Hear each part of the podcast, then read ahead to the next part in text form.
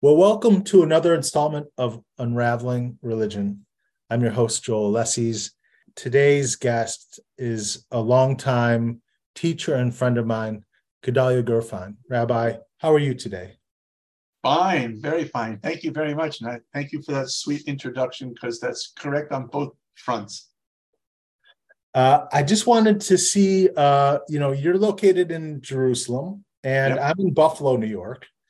And uh, I know you've done some work in the tech industry, right? Yes, many years. And one of the things that you've done in the tech industry uh, is on on the web, on the internet, is with the People's Talmud. Right. That, that was more of a of a service of love. And so I'm wondering if we could give like a primer of not just about the People's Talmud, but and why it's important, but a little bit about its relation to the five books of Moses, the writings and prophets, and how it relates to Talmud and why it's important today. We got to go to square one. That's always a good place to be to you know go for. And uh, I think you know people talk about Judaism and Christianity and Islam as the three major religions of the world that believe in one God. And I think that that's the most important idea of belief in one God means that if you really believe in one God, then you believe that all human beings are created by the same God. There aren't multiple gods, you know, there's not like a Chinese God and an African God and a and they're fighting for market share. You know, it's really just one God who creates everybody. And God, as the master artist, in the same way that God makes a violet very different than a rose, which is very different than a daisy, but they're all beautiful. So God paints some people white and some people black and some people yellow. And, and these things, God forbid, instead of being the thing that separates us, should be the thing that enhances our unity and seeing the, the, just the divine hand of creativity and understanding that every human being is precious to God because it's not like God's making people as a side job. It's like oh. the main focus. So yeah. when you understand that we're all created by the same God and all dear and loved to the same God, then the mission critical of life down here is to learn to live with each other and to be able to see that the more that we know about each other, the less we fear each other, and the more we can actually realize that everybody brings something to the table. The concept of the People's Talmud, uh, sort of like Levy's bread, used to run a whole advertisement. You have to be Jewish to love Levy's. so, too, you, you don't have to be Jewish to love wisdom. Yeah. You know, we live in a world of tremendous access to information, but information is knowledge. And mo- knowledge is not the same as wisdom because knowledge by itself can be extremely dangerous tool. But wisdom in itself is always something that generates growth and development. Every human being, regardless if they're Jewish or not, every human being, all of us, we should wake up in the morning bigger and better than we were when we went to bed yeah. If you're the same person the next morning, what have you accomplished? Right. But if you're growing and growing, and part of growing, by the way, is failing and falling. Because so without, yeah, without that, it's not growing. It's just make believe, it's acting. But real growth is going through the 180 degree gamut of the life experience. Yeah. So the Jews have been through a tremendous life gamut experience, not exclusively, but certainly for thousands of years in an unbroken chain and have seen everything from Romans to Egyptians to you name it. So yeah. there's a lot of wisdom in this. The problem becomes more accessibility to this wisdom. Yeah. Either because of the Aramaic language of the Talmud or because of all the false fake news out there about the negativity of the Talmud or all these other things that come from the dark side. Because many of uh, our listeners are English speakers and not familiar with Hebrew, Mm. It was a revelation to me to understand the depth and beauty of the Hebrew language in relation to the teachings, the depth, nuance, context, subtlety, the gematria. Could you give maybe a small example of why studying um, uh, in the original Aramaic and, and using Hebrew is important in relation to understanding the depth of the teachings? Yeah, I, will. And I'll tell you why. Because although I would agree 100% with what you said, and, and this was kind of the point of the People's Talmud. When you're a little kid and you go and you learn math, the first thing you learn is one plus two plus, you learn that. Yeah. You know, by the time you get to trigonometry, that's like a joke. But had yeah. you not done that, you would never gotten to trigonometry. I see what you're saying. So the exposure to learning in the Hebrew language, the you know we call the holy language, means that its vibrational energy stems from a divine source. You know, Shakespeare is brilliant, but it's not divine. Yep. So that that definitely is a very important level to get to. But how do you get there? Yeah. You know, if you climb a ladder and you and you jump and you miss a rung, you don't go to the last rung, you fall to the bottom. Yeah. So you want to go step by step. So many, many people are very intelligent. I, I mean, Jews and non-Jews. There, there's a thank God there are a lot of very smart people, right. but they lack the tool set to let's say access this particular body of wisdom called the Talmud. So right. the People's Talmud actually is all in English for that very reason. However, the dream would be, of course, that maybe some point in their own evolution, and that's a, a personal issue for everybody, that, yeah, of course, like in anything, if you read something in its original language, you have a much different understanding than a translation, for sure. Yeah, yeah. Which is why, by the way, the People's Talmud is not a translation of the Talmud, it's a narration. Ah, okay. In order to be able to narrate the idea that was expressed rather than losing the main point and trying to be adherent to an actual translation. What is sort of like the People's Talmud? We just talked a little bit about the People's Talmud and what it offers. The Jewish people, the, the nation itself, like its relation to the world, like what does it offer? What I mean, it sort of is like one is a foundation of the other, but I'm just wondering if you could talk briefly about, especially in today's climate, what is Israel's relation to the world? What is a Jew's relation to the world? Great question. You know, my, my teacher always told me better a good question than a bad answer. So I'm not sure about the answer, but the question's solid. Uh, I mean, let, us let's you know let's talk about the elephant in the room. Yeah. Anti-Semitism in America is like wacko crazy. It's now, off the charts. It's off yeah, the charts. Yeah, yeah. But I think that's a very good thing, and I'll explain that in a minute. The Jewish people in, in your country aren't even 3% of the population. You could get so many visible people and driven with anti Jewish, anti Semitic, anti Israel. The problems are so overwhelming in America on so many levels with so many issues. Okay, let's just go get the guys that if we say bad things about them, right? Maybe that's just like an easy thing. You know, the bully thinks he's somebody special when he hits the down and out person, even right. if that down and out person happens to be, you know, tens of thousands of doctors and lawyers and, pol- and politicians and scientists. And fine, I'm, this is talking for myself now that, that that this is actually a divine hand of God because it doesn't make sense. No. If you're really talking to an intelligent person who's still half awake, it doesn't make sense. So therefore, there's got to be something else which is going on.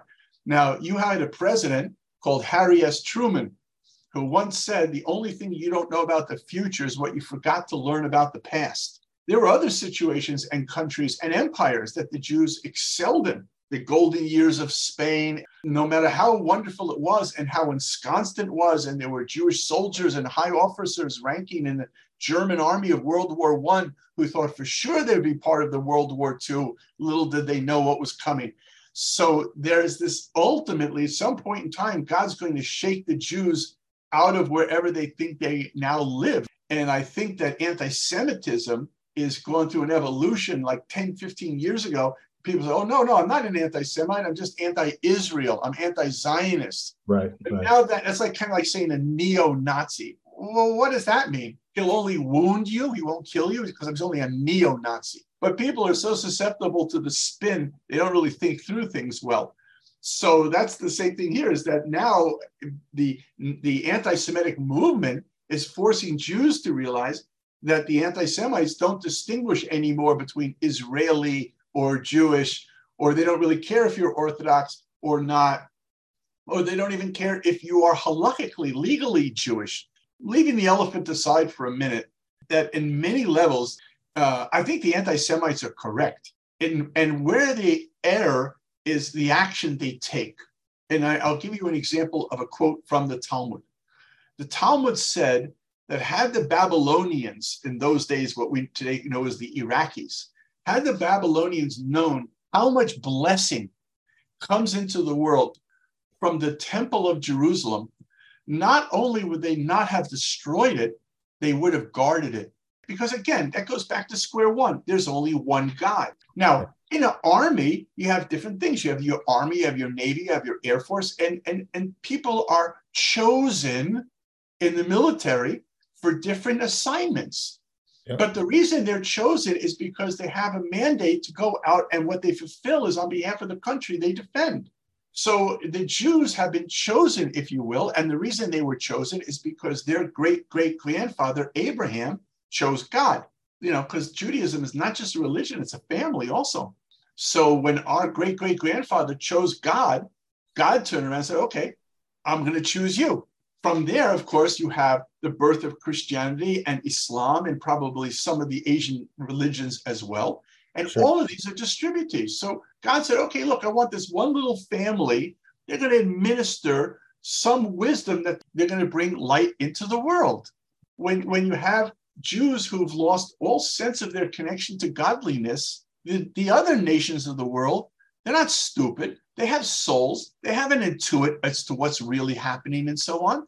And they realize that, hey, guys, you're supposed to be out there making this a better world. And, and when you fail in that, you're failing for all of us. So the answer would probably be maybe the American government should organize the Jews to move back to Israel. Yeah. Maybe the American government should make it a mandatory for every single Jew to spend a minimal of like instead of going into the National Guard, they have to go two years and study in a Jewish school. In my year that I did after college, Project Otzma, was a time of tremendous introspection and exposure to not just the land of Israel, but the rich tradition of texts and teachers, completely 180 degree changed the trajectory of my life. You know, listen, anytime somebody's getting upset and angry, it's always very important to be able to have a look. You got to you got to deal with the issues, you know, and, and the, the biggest problem I think that's happening in the in the world today now is there's no dialogue guilty until proven innocent. Everyone has decided this guy's guilty. Nobody can even hear his side of the story. You know, there's a very interesting, again, quoting Talmud law. In Jewish law, there is a thing called the death penalty. And death penalty is supposed to be a deterrent. And the truth be told, there was one of the greatest rabbis of all time, known as Rabbi Akiva, who said that a court that puts somebody to death once in a hundred years is a hanging court. So, although the death penalty is supposed to be a deterrent, it was rarely ever used. And not only that, the death penalty could not be ascribed by any one of the courts except for the Great Court. So that means you had not one judge sitting up there with a jury, but you rather you had 70 people as judges. And in the days of those days, as many of these people were prophets and so on and so on. Yeah. And now they're judging a murder case if the murder case comes out and 99% of the people say he's guilty, and even one person says he's innocent, he can be put to death. But if 100% of the court says he's guilty, he's set free. It's weird, right? 99% say he's guilty, he's killed. 100% says guilty, he's set free. And now, why is that? Right. Because if one person, nobody in that court could find a reason for this guy, meaning to understand where he's coming from and why what happened had happened and whatever, whatever. Maybe it's he went mad and so on and so on. Then yeah. that means they didn't really hear what he was saying. Yeah. And therefore it was not a good judgment. And, and I think that there's an amazing lesson to be learned from the Talmud about how discourse and dialogue can be successful. For hmm. example, in the Talmud, there are two names famous pillars of the Talmud. One is called Hillel, and the other was Shammai. And they argued over everything. They even argued over why they argued. I mean, they just argued. And in the end of the day, you know, you need to resolve this. So they resolved that the law would follow Hillel. And the question is why? Because in one sense, in the Talmud, it's clear that Shammai was smarter than Hillel. Mm-hmm. So why then did Hillel? Why not go with the smartest? The answer was that every time they argued, Hillel always asked Shammai to speak first. Oh. He honored him. A. B. When Shammai finished, Hillel then said, Let me repeat back to you everything that I have heard and correct me if I have made a mistake. So this way, Shammai was honored, Shammai was heard, and heard to the detail. And once that was done, then Hillel would present why he disagrees, which means that now Shammai was very much in the mode of listening because he felt heard. Yep. Now, and yet they didn't agree at the end of the day. They still didn't agree, despite that, but they lived in peace side by side. And that's what's happening today. Today, nobody's interested in listening to the other side. Even though we have two ears and only one mouth, we should be listening twice as much as we talk. Yes. And we've already prejudged the person we're talking to. And if we've already judged them, we probably don't even want to talk to them because all we want to say is our little social media circles that reinforces what the choir already preaches. You know, we ebb and flow. People, humankind, humanity, we ebb and flow in a, in a kind of like pendulum. We swing back and forth. And this is a time where it's a very unusual time. And, and I think this sort of understanding of dialogue and opening with the amount of distractions and pressures that modern day life puts on us, it seems one of the values that has been cast aside is a sort of just a basic human respect for one another. Of course, absolutely. And the, and the lack of it means we've lost sight that that other person was also created by God, the same God that I was created by. And I think in Jewish teachings that, you know, our relationship with our fellow human being is a direct connection to our relationship with our creator. Right. And so, and so we are living in a time of like man uh, just our spirituality is is going through a tremendous transformation and it, isn't pretty you know it really isn't pretty one of the things that i wanted to ask though is that if you could speak about the people's talmud and speak about the talmud and speak about the the talmud's evolution to this point to the people's talmud and then beyond that i, I was wondering uh, when is the next talmudic update? When is the next? Is there going to be a Talmudic update? Through the ages, we've updated the Talmud, and I'm wondering when the next installation's coming. When do you think? All right. Well, I'll start with your first question first. The the aspect of Judaism which differs with other religions that believe in the divinity of the Bible, and I say different in a in a with honor, meaning that with all due respect to everyone that have their relationships to God, is that we believe, as they believe, that while the Torah was transmitted at the Mount Sinai experience, it was part and parcel with an oral tradition. Yeah. It was not merely the written word. And there are numerous examples of how the written word is incomprehensible without an oral tradition. Oral tradition was initially meant to remain oral, not to be committed to the written letter. The written letter was reserved for the written Torah, but the oral was to be transmitted orally. So, therefore, what happened was it was transmitted orally for approximately, let's say, 2,000 years and change.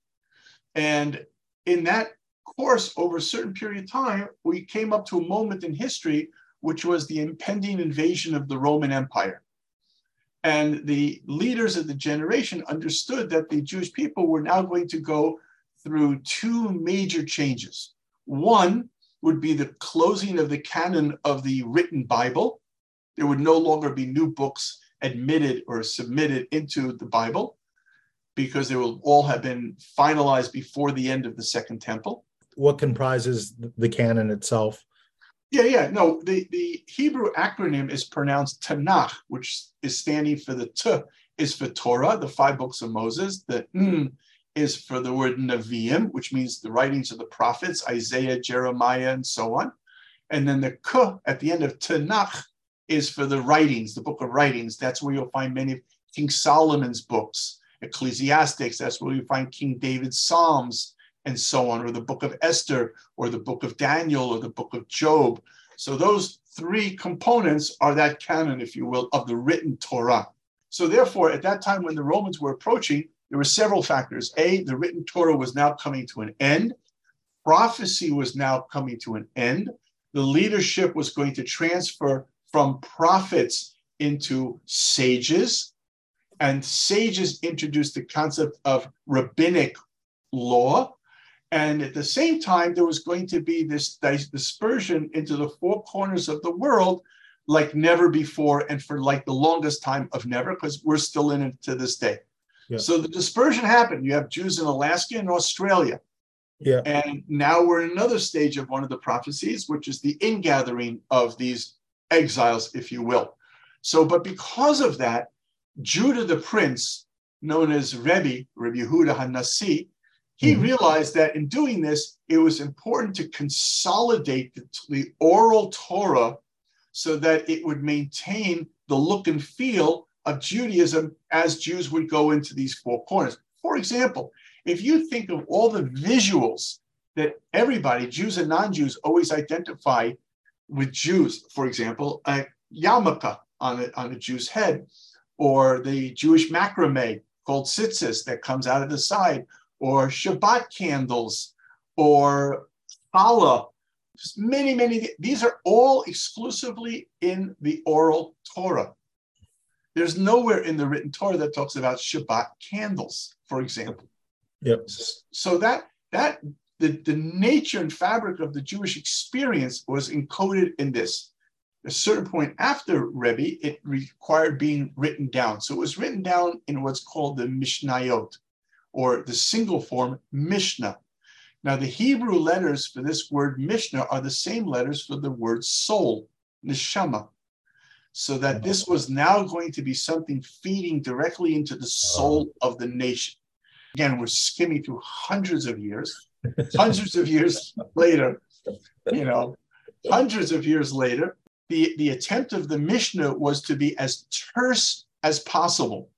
In other words, it was only to spark your memory so that you could basically still keep the oral oral, but you needed a little help there.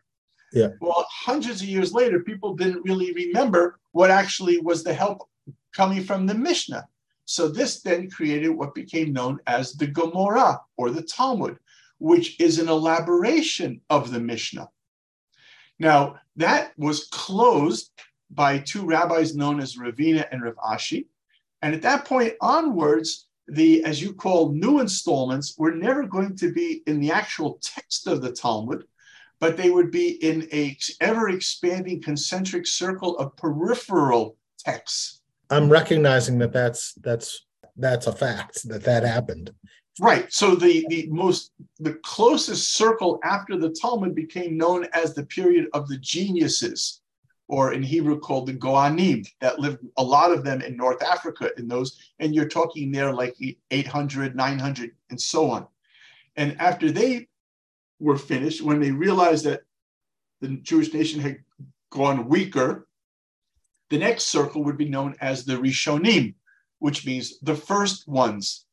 And in there you have, let's say, between the years 1000s to 12, 1300s, classic names would be Rashi, would be Maimonides, Nachmanides, and many, many, many, many others. And they, of course, could be everywhere from Worms, Germany to Spain or where have you.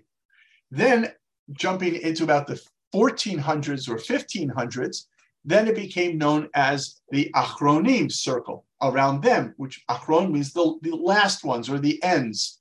But in there you had the birth of Kabbalah, for example, uh. in the writings of the Arizal, who lived in the northern city of Israel called Sfat. But he yeah. sat side by side with a gentleman who wrote Jewish law called the Shulchan Aruch. And so that, that became the Achronim period. And from them on, there hasn't ever actually been another group per se, but there have been endless amounts of rabbinical opinions and thoughts and responses and so on. I mean, the ocean of text written is probably beyond comprehension. Within all of that, there's always become a concept that we talk about every Passover. We say that we should, each generation should see themselves as if they came out of Egypt. Well, on the superficial level, that's really silly. What does that mean? We're supposed to get over the Passover table and walk around like little hieroglyphics? What does that mean? Right? So the answer is that the coming out of Egypt is a process that only ends with the advent of the Messiah and the third temple. And every generation is like another, you know, disc in the spine. So you have to figure out in your generation, what role do you play in this process that's now 3,300 years a work in process, if you will? What do you fit in? And that's where people's Talmud came along. Or at least that was my prayer for it. That yeah, yeah. now looking at today's generation, my gosh, if you can't tweet it, you can't read it. Yeah. So it's ridiculous. And tweet, right? Bird brains. So bird yeah, brains, they only eat little nibble nibbles, but people sitting down and learning Chaucer and these great writings throughout the world. Yeah, I mean, what's going on here? So therefore, not that it needed to be dumbed down, but it needed to be made more accessible. Mm-hmm which is what the People's Talmud does. And it allows people to access wisdom according to their interests or just to actually access it in the you know chronology in which it was written. What is your sort of like hope or prayer for like uh, Jews and non-Jews both the exposure for People's Talmud? Like, are you hopeful that that beyond Jews that non-Jews have access to it? Is it specifically for Jews? Like, what's the relationship? Uh, ironically, we have more non Jews on the site than Jews. Uh, and it's been fascinating the spinoff. Um, for example, there is a tribe along the Niger River of a group of Africans called the Ibo or Igbo, depending on how you pronounce it. There are about 40 million of them. Yeah. Now, they have their own religion and so on, but they believe that they are part and parcel of the of the nation of Israel and that they come from one of the 12 tribes and they have their whole traditions and so on. And they are now, let's say, in the last 20, 30, 40 years, rediscovering what that means to them. Oh. So, because of the nature of the internet, um, there were these two groups an urban group and a rural group in Nigeria that contacted us. Now, that has now led to I am now the rabbi of two communities in Nigeria. Anyhow, but but now that what it's not not only do we have weekly classes that I've organized for them, uh, yeah. but we do much more than that. We've raised money for these communities. We've built them water systems. We've gotten them drones so they have a heads up on on unpleasant people who come with guns to try to bother them. And yeah. we've built in the middle of building a school for them. So that's one example. And the same thing happened in China. I now have through this People's Talmud, our number one user of the website is a woman from Beijing. Uh, and she has a huge community. And now that community has monthly classes with us. And again, these are all non Jews, but yep. they're all people, as in People's Talmud. So it's really yep. for.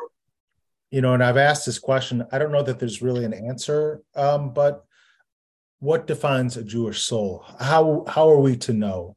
Like the exposure of the teachings and the adherence of the soul to the teachings, like I mean, I don't know what defines a Jewish soul from a non-Jewish soul. I mean, what what is the exact what are the attributes and what is that definition? But I do know that there is such a thing as a Jewish soul, and I know that it's not always born in a in a Jewish body. Right. This gets into a very esoteric teaching, which is um, the teaching of the Chidah, what great rabbi of quite a hundred years ago. Uh, he pointed out uh, a very interesting observation maybe that's why we're observant Jews. A very interesting observation in the language, in the Hebrew language, in a verse in the Bible. Now, the translation of the verse would be uh, I'm going to just say whatever roughly would be um, when a convert converts. It's talking about a convert to Judaism. Yeah. And the Chidah says a convert doesn't convert, right? Convert doesn't convert, a non Jew converts and becomes a convert. So why does the Bible say a convert converts? Right. The answer is because, like, all right, another Hanukkah reference, like oil in water, no matter how much water is poured on it, ultimately that oil will make its way to the surface. Yeah. So therefore, in, in the deep esoteric teachings, usually the people who convert to Judaism are people, as you said, with Jewish souls that have been washed away hundreds or maybe thousands of years ago and are now finally coming back to the surface. That's why it's a convert who converts. And as you know, in Judaism, it's against our law to missionize. But, yeah. but my point is, is that a person wants to come, we push them away. And guess why? Not because we're an exclusive club. The door's open to anybody. Yeah. But because we want that person to realize that once they make the jump, once you're a jet, you're a jet all the way. And yeah. therefore, from your first cigarette to your last Kaddish day. So that's why it's really a, a thing. Now, back to Jewish souls. I'd like to try to partially answer your question with a maybe a mind-blowing concept. There are two ideas of Jews. One is pure family. You know, if you're born into the McCoys, you're a McCoy. Right. It doesn't matter if you grow up as a criminal or you grow up as a, a surgeon. You're a McCoy.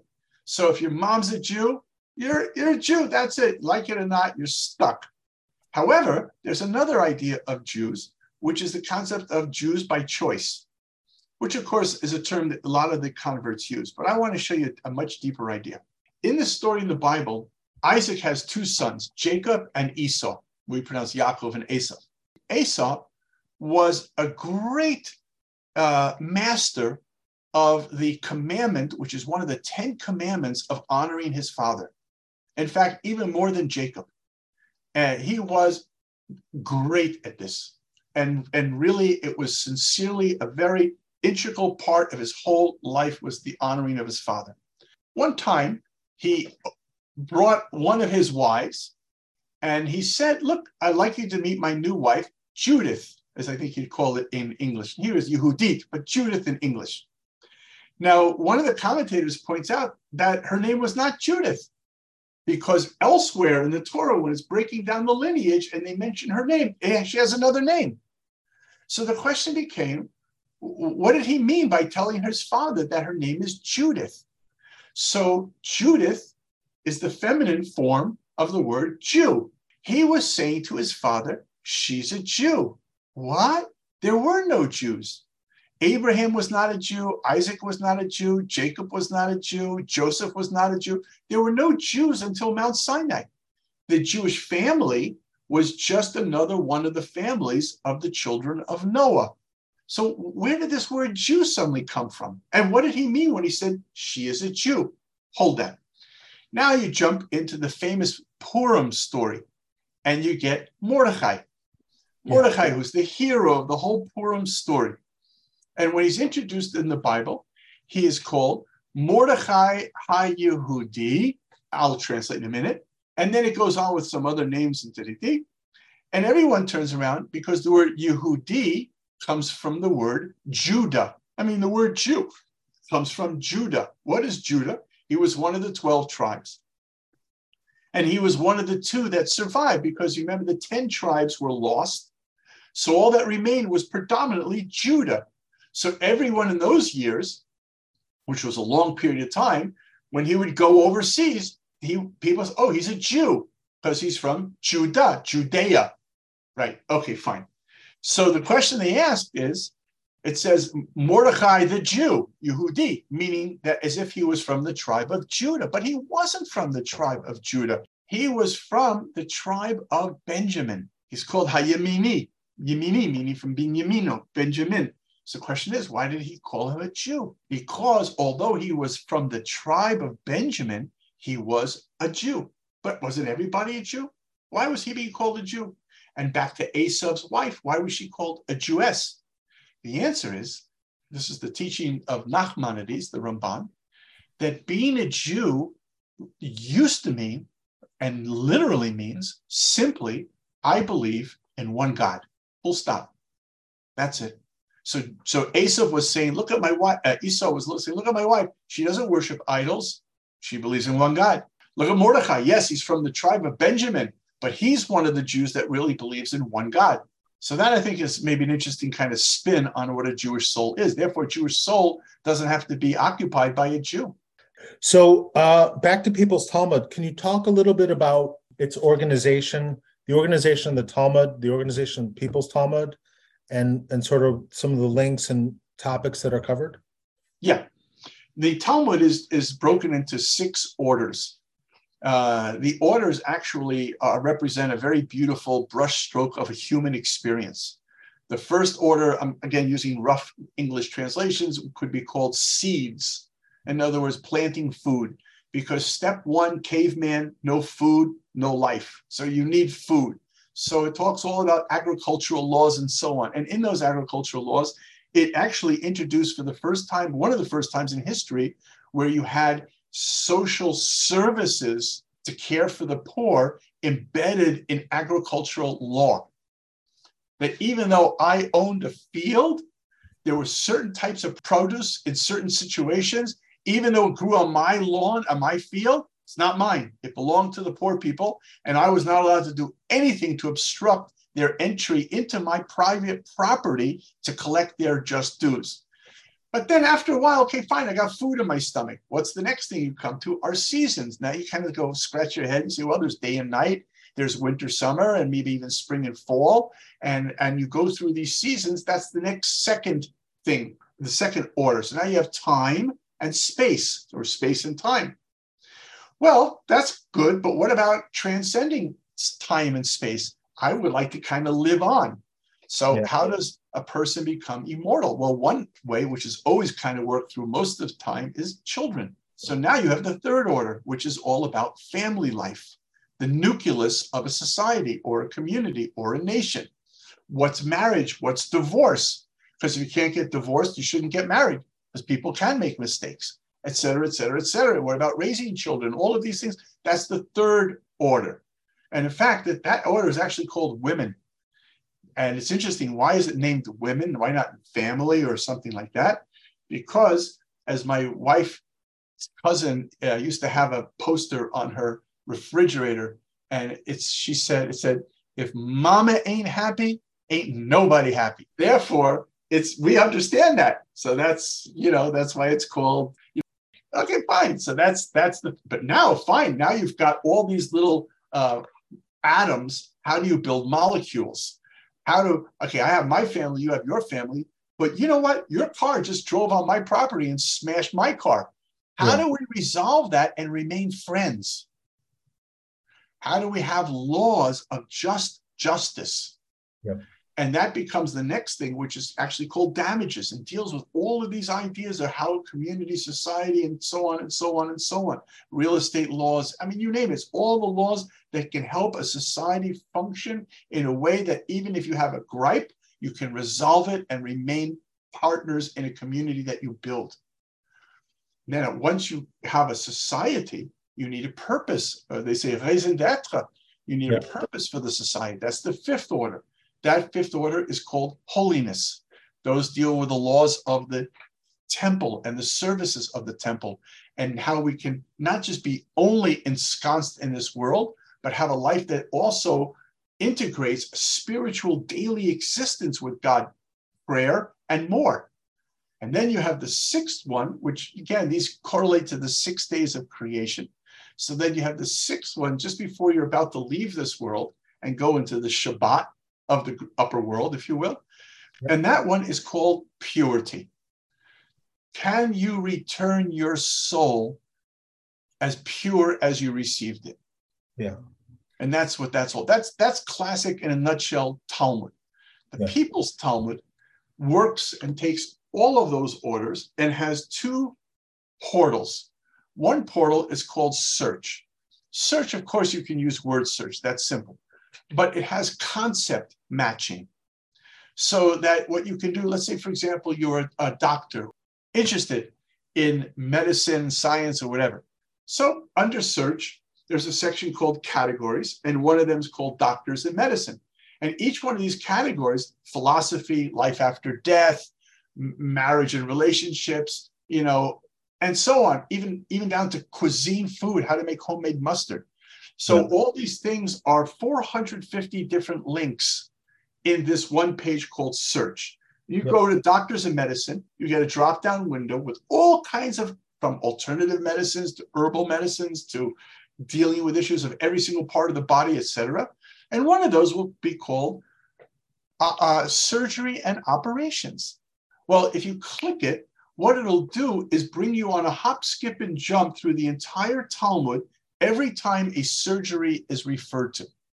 And within a few minutes, five minutes, if you really want to, you know, exploit it, you will have an overall understanding of the Talmudic take on surgery. And you will discover that the Talmud talks about liposuction, that the Talmud talks about pig skin grafting for heart situations, that the Talmud describes how to perform brain surgery and how to build a surgical theater and mm. things that you would think were only in the last 150 or maybe 10 years.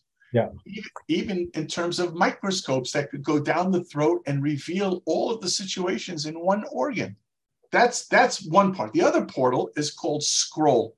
And the scroll actually brings you the various books of the Talmud in their six orders and allows you to open up each one and just click through and be able to get a aerial view of what is contained inside that book.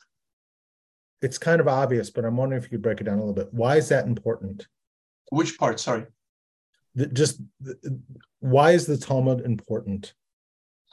Ah, well, let's go with what the word Talmud means.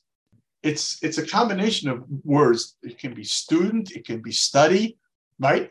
So therefore, we have a term called a Talmid Chacham, which is often mistranslated to be a wise sage. But that's not the correct translation. Talmid Chacham means a student of wisdom. And a person should always, always grow with their wisdom. And so, therefore, why is Talmud relevant? Is because it's a kind of time tested approach to every single aspect of life and and therefore to be able to explore these things will impact you because the human organism requires wisdom to thrive. Yes. and when the brain which is a muscle is not exercising and not wise it becomes ugly it becomes dark it becomes angry and dangerous. I, I love that so much. It, it, that feels very nourishing to me, and I and I think that that's a part of the importance of Talmud there's uh, there's a teaching I came across that how Torah is the condensed wisdom of the creator for human beings. This this interface of the unseen and the physical, God's wisdom transmitted to us through Torah. Right. I, I, want to preface it by saying that the biggest obstacle we we all face is not to feel for one moment that we actually understand God we catch glimpses at best and we try to parcel them into a picture. Yeah. But to really, really understand what is something that is beyond all intelligence, beyond all, and is infinite in every aspect, and not infinite for a while, yeah, but perpetually infinite. Yeah. It's so outside of our little PC brains, you know, we cannot comprehend these things. So therefore, you know, it's very important to understand. Like, for example, the classic idea how can we have free will if God knows everything? Right. Well, the fallacy in, is in the question because the question says that really God's thinking is a hundredfold my thinking. So since I there's no way I could imagine if I know already what you're going to do that you're going to have free will to do it. So certainly God, although bigger, but it, it's not like that. It's not working. God is not working on the same algorithms that we've been programmed to work on how God can or cannot. There's nothing God cannot do. If you are God, if you are the infinity of infinities, yeah. by the definition of whatever that means, it means that quantity is insignificant to you. Remember when you were a kid, you went to school and the teacher blew your mind and he or she drew on the board a line and then draw a, a, a, a ray right? The ray is the one with the dot, but it goes infinite in one direction. The line goes infinite in both directions. And then they asked you which one's longer. And it went, oh, the line, because it's infinite in both directions. And they said, no, wrong. They're equal. No, but how could it be? Because this one has a dot. It doesn't go infinite that way. The answer is because it's infinite, right? So that was one of the, you know, mind openers as little kids, I guess, in, in geometry or wherever we were studying this. For the focus of God, the bat ayin, the, uh, the apple of the eye, is not oh, this person has a trillion dollars and this one has two dollars. It doesn't mean anything. What means something to the infinite is quality. Now, once you shift to quality, so the massive universe and so on, but a little teeny human, smaller than a speck on the speck called Earth, yeah. in its little free will and lost down here in the illusion of this world, suddenly yeah. says, Daddy, I love you. That rocks the universe. I didn't know what I was asking when I was, but that is so, that's all. I mean, it's human warmth, it's connection, it's getting out of one's own paradigm for caring for others. I mean, this is, that's what I, I feel you are expressing. Yes, absolutely. And I feel that you alluded to it earlier. And I was going to tell you that many of the prophets, like Isaiah and others, often quote God as saying, God says, better you should forget me than you should forget your fellow man. See, because believing in God can also be the ultimate mega ego trip. Totally. Because it's like, you know, people like to drop names of people, but somehow or another, if I can drop that name, then I must be somehow great in association with that person. so the ultimate name dropping is God. Yeah. And therefore, I must be a very holy person because I'm mentioning the name of God. Right. Well, that's dangerous. That's why, if you look at it, Moses was selected to go get the Torah, God's will, not because he was an IQ beyond numbers, because he was the humblest of all people. Because to be able to go up, you must be able to go, you must first go down. You've got to get yourself down. Ego is edging God out. And yeah. when a person's filled with himself, there's no room for God. But when a person realizes how ridiculous it is, yeah, I'm going to take on God. Let's go, God. Put him up. Right? Then you actually by eradicating the ego, it doesn't destroy the pure self, it frees the pure self. This is Moses coming out of Egypt. Pharaoh is the id. Uh, this has been a wonderful talk. Um, it's always wonderful with you. Our friendship matters. It's very important to me. Yes, mutual. It's two ways. Yeah. And so I'm just wondering in closing um, if you have anything else that you'd like to offer or uh, an, a, a prayer, a, a kind of uh, anything at all. What what to close this out? Well, what would you like to I, I would like to swing back for half a second to an un uh, left behind piece that went through my head when we are talking about the elephant in the room, anti-Semitism.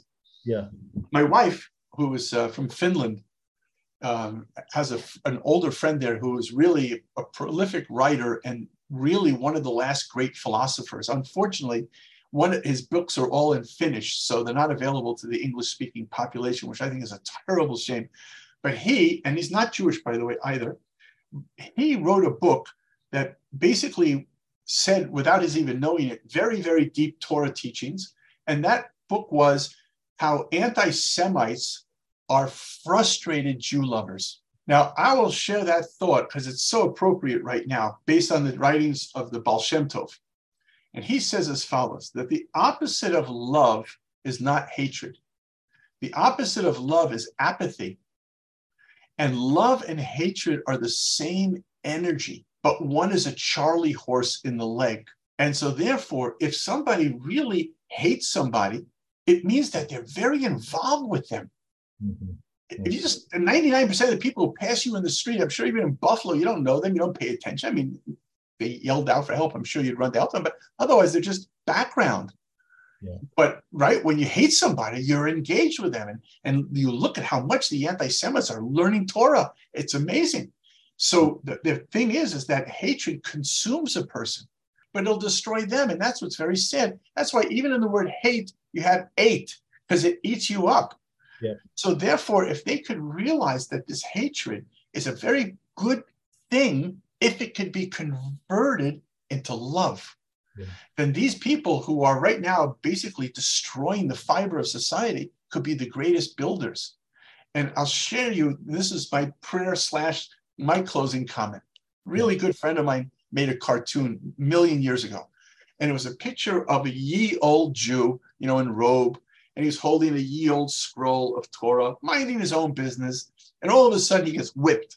He's like, What? And he looks, and there's an Egyptian with a whip. He's whipping him.